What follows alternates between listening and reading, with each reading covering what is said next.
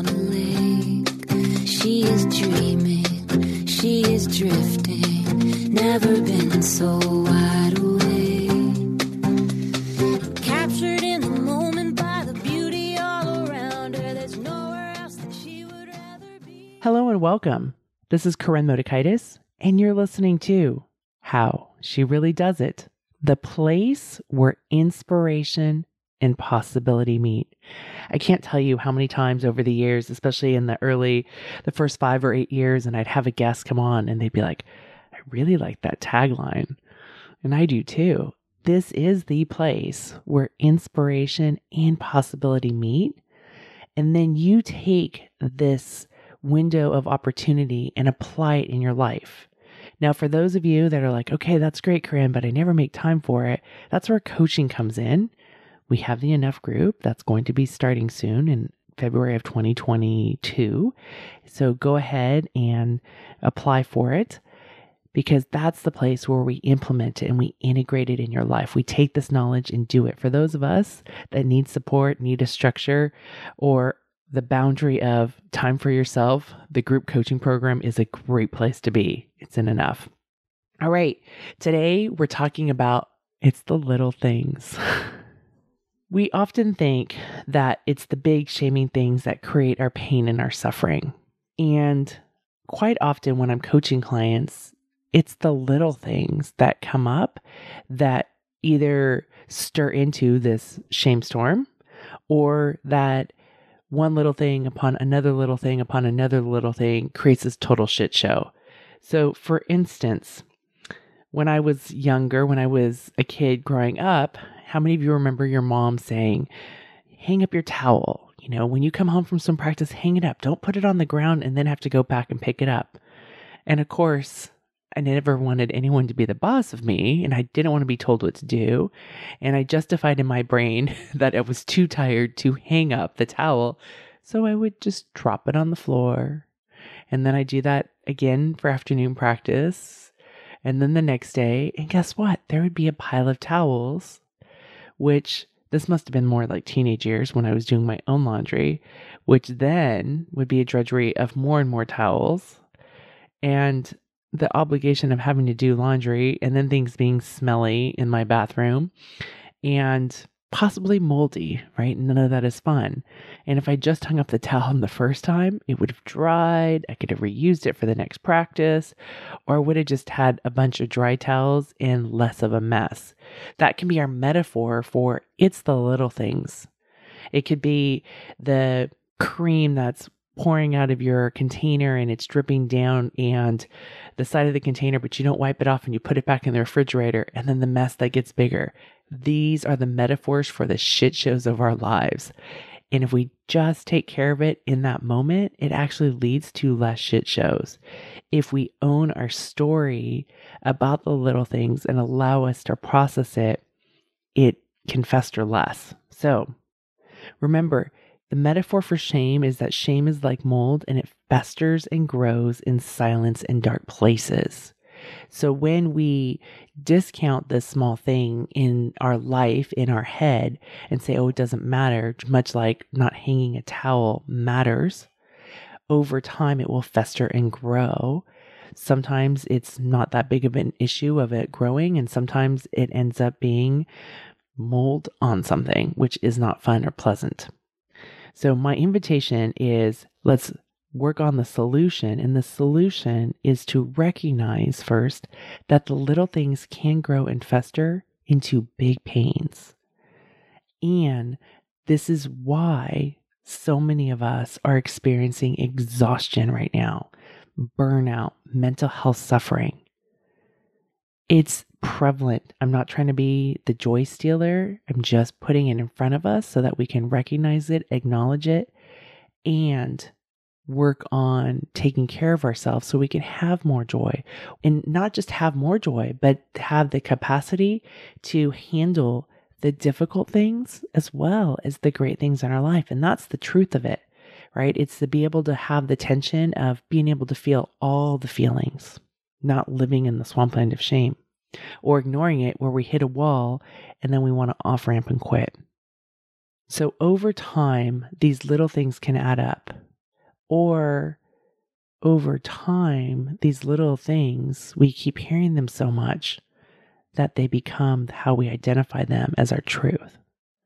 So my invitation for you today is to stop discounting them, and instead, let's acknowledge them. Owning your story and loving yourself is the bravest thing you can do. That is something that I learned from Brené Brown, and I have implemented, incorporated. At first, when oh, she had sent me years ago a bookmark that had that saying, and I looked at it, I was like, oh, that's lovely. Oh yeah, I like that. And I was really on the surface, right? Maybe some of you are there with this podcast, like, oh, this sounds great. Don't really understand what Karen's talking about, but it sounds really great. And then as we keep circling back, as we keep doing this work, maybe as you hear it again, you're like, oh, I'm getting this at a deeper level. The other day, what prompted me to write about this and, and then do a podcast with it, with you all, is I must have said every session with my clients, this premise of own your story and love yourself, right? It is the bravest thing we can do. And so often growing up, it was, oh, I don't even want to look at my story. I want to hide from my story.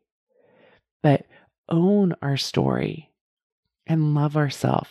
This is one of the guideposts that I practice living in, and I remind my clients to practice, because this is actually where we can create change from. This is actually where we can cultivate the lives that we desire in our hearts.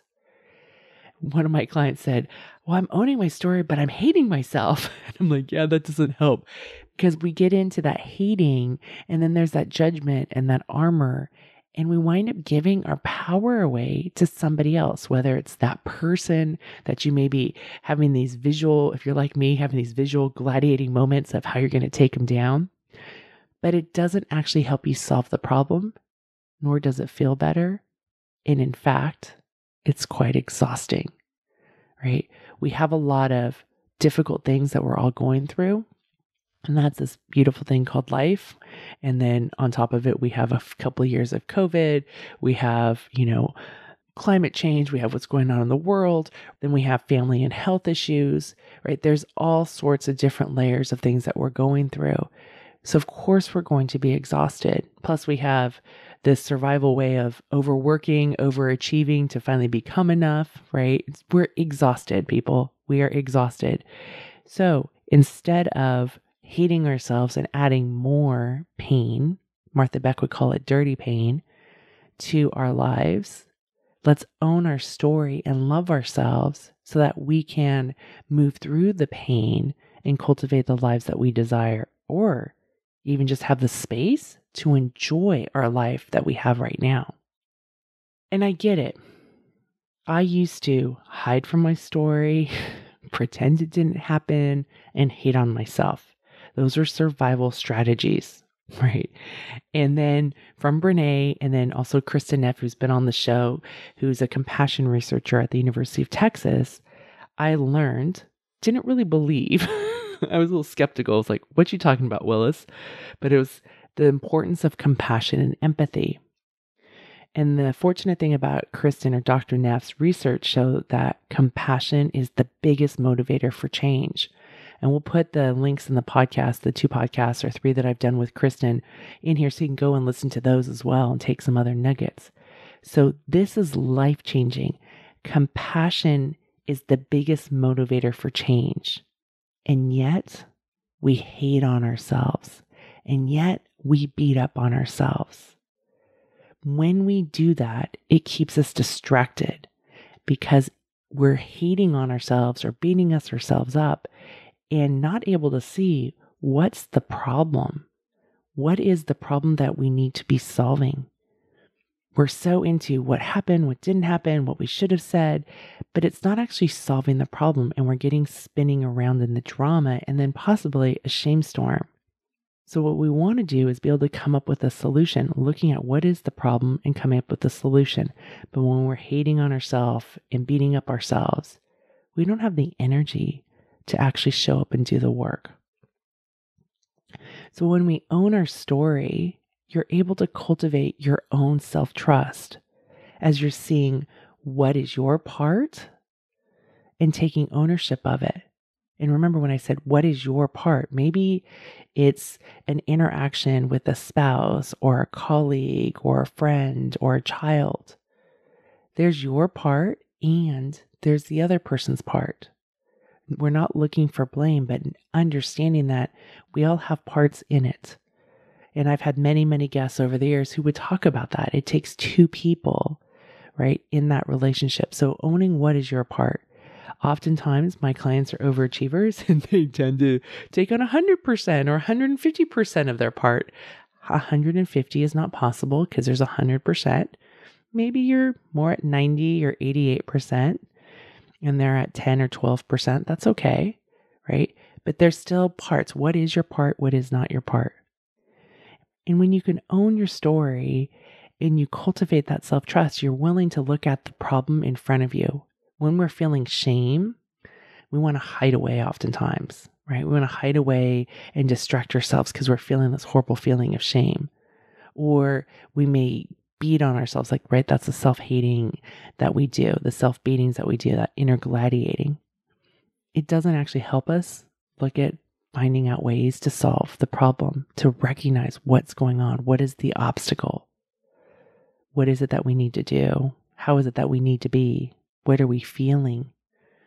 So when we try to disconnect from shame and we're trying to disconnect from our stories, we actually get lost. We create that pile of towels mess.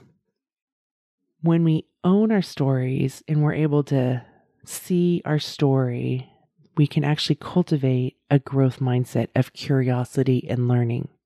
And one of the things that Carol Dweck, who's a professor at Stanford, said on the show to me was, Karen, not everybody is all growth mindset or everybody is all fixed. It's a continuum.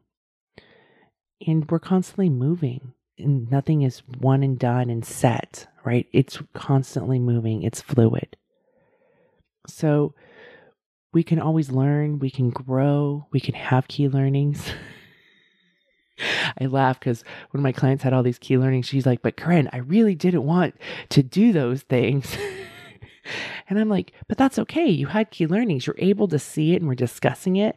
And that's what's going to happen over time. The more that you look at it without this sense of shame or you're stupid or how did you do that because you know better. But the fact that, hey, I did this. And here's all parts of my story. And I, I wanted to not do this and to do that, but that would be further sabotaging of myself. And so therefore, I showed up, even though I wasn't feeling my best, even though I did these things, and then focusing on what are you going to commit to moving forward? Okay. So the other option of not owning our story is we go into that survival mechanism.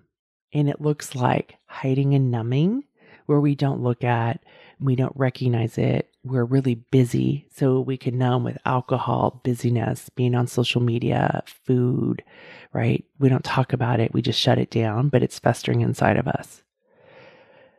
Or we can rationalize. And this would be another way of approval whoring where we're telling ourselves like, oh yes, you know, like I've had a really hard week and I really deserve to stay up and watch Netflix until one o'clock in the morning.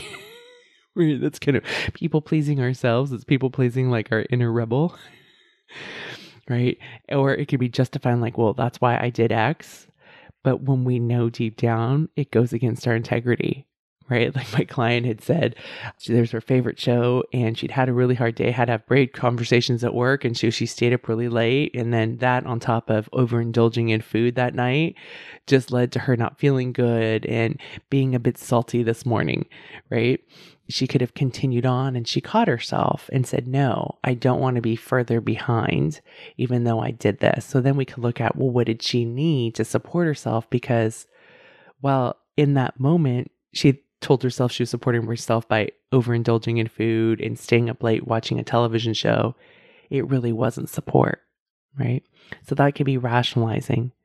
And then the other one is the gladiating, right? Which most of us are very common. We have common experience with this where we're hating ourselves or hating others, blaming and judging ourselves. So when we don't own our stories, we go into survival mechanisms. And it's an invitation to let that go. It's going to come back. Sometimes we go into that survival mode and we do it. And then we realize like, oh, yes, that note to self, that wasn't very supportive. That's way more compassionate than, I'm an idiot. What the hell am I doing? I know better. I'm way too smart to be doing this bullshit. That's not compassionate. Now, again, I want to remind you, we often think that it's the big things that get in our way, but so often it's the little things. And I'm going to talk with you about a few examples to give you some perspective as you look through the lens of your own life. Right? This show is about the windows of possibility and giving you context so that you can take these examples and how does it apply in your own life? And how can you correlate to then make the changes and to be able to integrate so that you can have the life that you want? And here's something that's interesting is I have clients all over the world, and I say that because we may have different cultures, we may have different religious beliefs. My clients drive on the different side of the road than I do. And yet there's still the same human behavior that goes on, right? We can be different genders and there's still the same human behaviors. There's the same patterns or very similar. And that's with different life circumstances. But we can relate to the same triggers that each other experiences. So it could even be something that, you know, you're really looking forward to something. You really want to go and maybe go and do something and go to the big city, right? So maybe it's New York or San Francisco or London or Paris or Sydney or Frankfurt or Beijing. So for you, right? So for me, my big city would be going to San Francisco if I were to get in a car. Maybe it's L A, right? Wherever your big city is, and you're like, oh yes, I'm going to go do this. We're going to do this outing. We want to go see a show if that's COVID safe in your area of the world. And then you're like, oh, but there's traffic. It's a long drive. How many would, of you would be like, no, I'm not going to do it. And you opt out. I've done that for years. Like, oh, I want to have more of a fun life, but oh, I don't want to go through those things. Right. And then you sit there and you have a bit of a pity party because it's like, oh, my life is dull and boring and there's nothing to do. It's that little thing that can be that obstacle, right? It can be about finding a parking spot. Years ago, I talked about my whole thing of buying a car had to do with my ability to be able to park in downtown Davis. It's a little small college town that I live in, but at the time there was a lot of parallel parking and I had that big old minivan with the bike rack on the back and I was tired of parking that thing. And so my obstacle that I needed to overcome was I wanted to buy a car that was, I think, was at one hundred eighty-four inches. And I wanted something that was easy to park in downtown Davis. I owned my store. I didn't have shame about it. People could, would look at me. They would judge me like, why one hundred eighty-four? Why are you so precise? But that became one of the constraints that I had. I owned my story. I totally love myself. Somebody else could own their story and judge themselves like, this is stupid, or I have too much privilege that this is something I can worry about, right? Own your story and love yourself. If you find that you're feeling vulnerable because you're worried about going into this event and you're not going to know where to park. I know for me, when I go to San Francisco, because the stress goes up because of the vulnerability of where are we going to find parking in terms of the venue? And are we going to pay this? You know, we're going to get taken being, you know, outsiders of the city. And I can think about my clients who live in San Francisco, smiling with me, laughing with me about the brain juice, the cost of my brain juice for that, where they would know where to go. Like when I go down to Berkeley, I now, because I've practiced it so much, I know where I can park and I don't have the stress and the vulnerability that I used to because I've practiced it so much. So finding a parking spot in a big city or in a small college town can dial up vulnerability, which is uncertainty, emotional exposure, and risk. Because what if it's not easy doing that? And then what if you're going with people who think it should be easy, right? Driving into any city around the world has its obstacles. Here's something that's funny because I do live in California and I was recently in New York, but because when I go there, I take public transportation or Ubers, or I didn't take the subway this time, but I walk a lot. And I, I'm always, when I was walking around New York City, my brain was like, wow, I would have thought it's only public transportation or they get driven around because I don't drive in New York City, my perspective gets daunted a bit, right? So pay attention to those little things and then own your story and love yourself instead of judging yourself. Like, that's a really story that I have about New York City, but it's the truth. I've never driven in New York City. And if I needed to, I could figure it out. I don't think I'd want to, but I could figure it out. So notice when that vulnerability comes up. And when that vulnerability comes up, what may happen is you may go into shame because you have shame about having vulnerability about something that you are now judging as so insignificant. Again, own your story and love yourself, because otherwise we get into these shame spirals, and that will affect you. And then you will also share it with those that you're planning on doing something with. And you may be like, get into this downward spiral and you're worried about them judging you. Okay. And then what happens is this little thing adds to all the other little things in your life. And that is why you become emotionally and physically exhausted. It gets really, really tiring when we have these little voices in our head that are saying things and then we dismiss them and judge them. So instead of thinking that you shouldn't be emotionally and physically tired, of course you are. And yes, it's what we perceive as little things that culminate our exhaustion. I often say small hinges can move big doors, and that's for possibility and opportunity. And it also works both ways.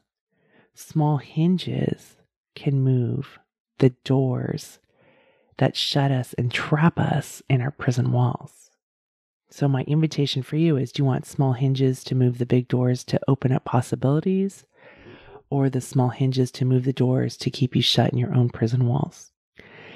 It's also the little things. One of my good friends on Facebook shared a picture of her fifteen-year-old's shoes, tennis shoes, and it had pink laces. And she shared that to find the joy. And my girlfriend said, you know, we're all going through hard times right now. Find the joy. And what her daughter has done is to, for her ability to find the joy is she has pink shoelaces. So when she looks down, she sees her pink shoelaces. And tomorrow they may be purple. And that's how she finds the joy. It's in the little things.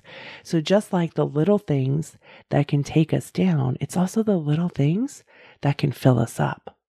And I thanked her. I said, thank you so much for reminding us that life is hard right now, as well as reminding us that we can find the joy even during this time. I had another client who was brave, made a doctor's appointment. And that's not something to discount. For some people, that's really, really scary. And that's really vulnerable to go to the doctors, you know, and then the shorts that they had her wear were a bit snug. And there was a shame trigger, so much sh- so that that little thing got in the way, where she had so much shame about her size and showing up that there were questions that she didn't ask her doctor. And she just figured she'd go home and Google it. And this is a very smart, intelligent woman. But it was because of the shame. It was all these little things that added up to her not being able to get the information she needed because she was feeling so much shame. Another example is just my own. You know, we've said goodbye to twenty twenty-one, said hello to twenty twenty-two, onboarded. I gave myself space to onboard twenty twenty-two. It's been an interesting year, and wasn't expecting January to turn out the way it did. I had many plans that got canceled because of COVID. I have some other traveling that's going to be hopefully coming up, and back in that spot of not sure if it's going to happen or not. And even today, my plans for tomorrow got changed because there were COVID outbreaks that have come. So I told my husband a few nights ago, I, I looked at him and I said, you know, back in October and November, if COVID were like that, I could handle it. Like, we have to wear masks, but, you know, we can travel. We knew that if we were going to go to an event, if we were going to be able to do it. And it was a little bit more clear of what was okay and what was not. And I feel like we're back to that area. We're not quite sure what is okay and what is not. And some people are like, to hell with it. I'm just going to go live my life. And some people are trying to, you know, not get COVID. Some people are like, I'm getting COVID and that's okay. And it's all the range. And so these little decisions. And so like throughout the week, trying to figure out what's okay. Do I go to the dental appointment? Do I do this? Do I do that? What's not okay? And without judging myself and allowing myself to be comfortable with what's okay for me, as well as one of my girlfriends was going to go to an ice hockey game today and be comfortable with her experience as well, right? Being clear about what's okay, what's not okay with each of us. And those are all these little decisions, and it's creating decision fatigue, right? It's continuing on, and it's those little things. And then if it's the judgment of, well, I'm just being ridiculous, right? There's a lot that we don't know, and it's okay. So all of these little decisions are small hinges that contribute to my own exhaustion. And one of the things that I had to realize that, or I came to realize this week, was loving myself. And what did that look like? So it's not only just how do I talk to myself, how do I treat myself? And so for those of you that have dogs, one of the things that many people who have dogs do is they take their dogs on the walk because they love their dogs. They know their dogs need to get outside and move, and they take them. Maybe they take them in the morning and then again at night. How often do we do that with ourselves and get ourselves to move, to nourish ourselves, to be out in nature and wash our brains, to step away from work, right? Instead of the grind of work. So for me, loving myself, owning my story and loving myself is going on a walk in daylight after a long day in the office. And I did that the other day. I was really, it was a long day. I'd hit a wall, and I'd made the commitment last week that at that time I was going to go on a walk, and I did. It was gorgeous. I was alone. I consumed a podcast that I considered supporting me. It was a podcast like, okay, this is actually nourishing me. And I gave myself permission to check in with myself afterwards. And because I had a friend who wanted to walk the next morning early, and I gave myself permission to say, okay, will I have the capacity? I don't know. And actually, after I went on that walk that night, I realized I don't have the capacity, and that's okay. And so I let my friend know. And so we made other plans. And then I did other things of taking care of myself and loving myself. I did some foam rolling, right? And I did it in small moments. I found a class that was it's just a short class. It was like thirteen minutes. I'm like, I could do that. And then I found another one to work on a different body part. And I did that. And then I felt renewed.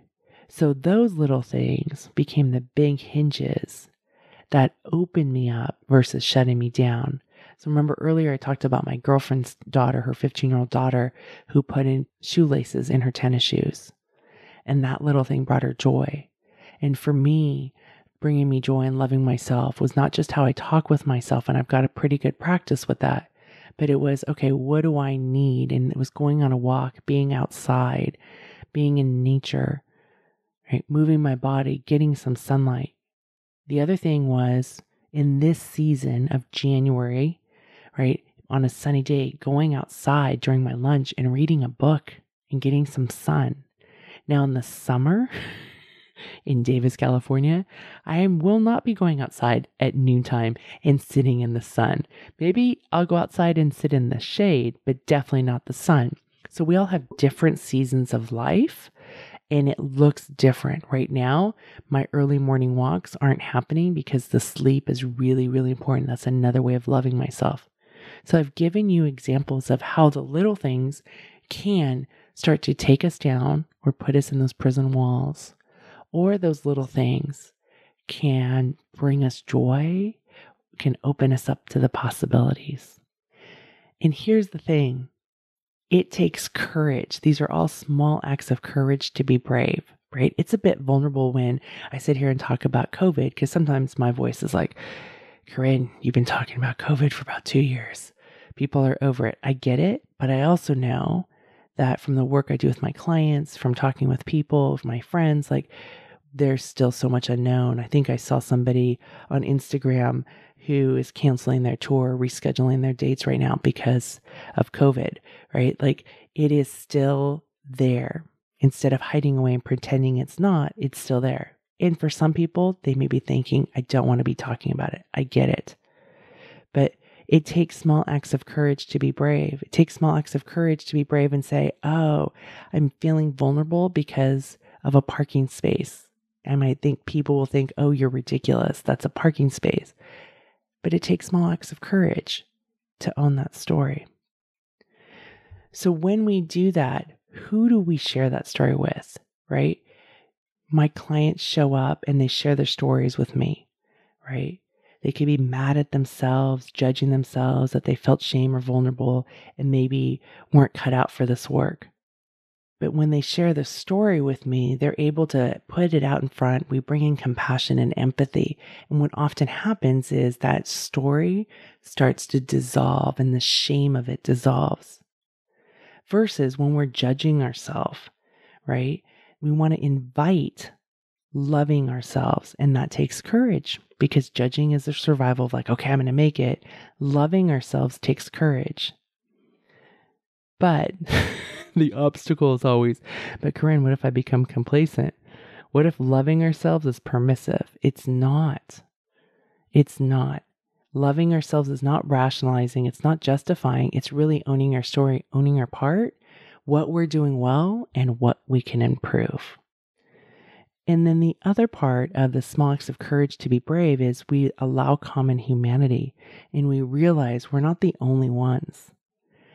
And this is one of my go-to strategies. This is what the show has been built upon, right? If this is possible for them, what is possible for you? If these people have had fallen down moments and then gotten back up and built a business, built a life, built the relationships, you know, overcame whatever obstacles to create the results. If that's possible for them, what is possible for you? So common humanity is you're not the only one. Where else have other people gone through an experience and been able to move through? And this, my friend, is the light that we come out of the darkness with. Brené has a quote from Rising Strong. It says, owning your story can be hard, but not nearly as difficult as spending our lives running from it. Embracing our vulnerabilities is risky, but not nearly as dangerous as giving up on love and belonging and joy. The experiences that make us the most vulnerable. Only when we are brave enough to explore the darkness will we discover the infinite power of our light. So in closing today, my invitation for you is own your story, share it with yourself, say it out loud, write it down. The key is to get it out of your head. Keeping things in our head is like being in darkness. Okay? Share it with someone who's earned the right to hear it. A trusted friend who won't be emotionally responsible for you, a family member who won't be emotionally responsible for you. What I mean is if you're in the story of like, oh, you know, I failed, it's never going to happen, I don't belong, and they can say, oh, you know, I see that you believe that you don't belong, right? And they're not trying to come in and fix it. They'll walk with you. They're like the guide dog. So that's what I mean by not being emotionally responsible for you. They'll walk with you. They're not going to take away your pain because that doesn't work as much as we want that to, right? And if you don't have a trusted friend or a family member, or it doesn't even have to be don't have it, but another person to have is a coach. The boundary that we bring is that it's our job to love ourselves. I was texting my girlfriend. I was trying to make a decision about some COVID tests, right? So I texted her and I said, do you have the capacity to help me think this through? And she said, sure. And so then I wrote, is it crazy? Blah, blah, blah. Am I crazy? And as I was typing, I'm like, oh, here I've been talking about owning your story and loving yourself. And how am I asking these questions? Is it crazy? Am I crazy? So I said, I changed it to, is it worth it? and am I obligated, right? And then from there, I was able to work on solving the problem, making a decision. I did that again today with her about going to the dentist, right? And as I was typing and getting it out of my head, I was actually pretty near the decision. And then she asked me a couple things and then boom, it got really clear to me. It'd been bouncing around in my head all week and I hadn't been able to make a decision till I got it out of my head.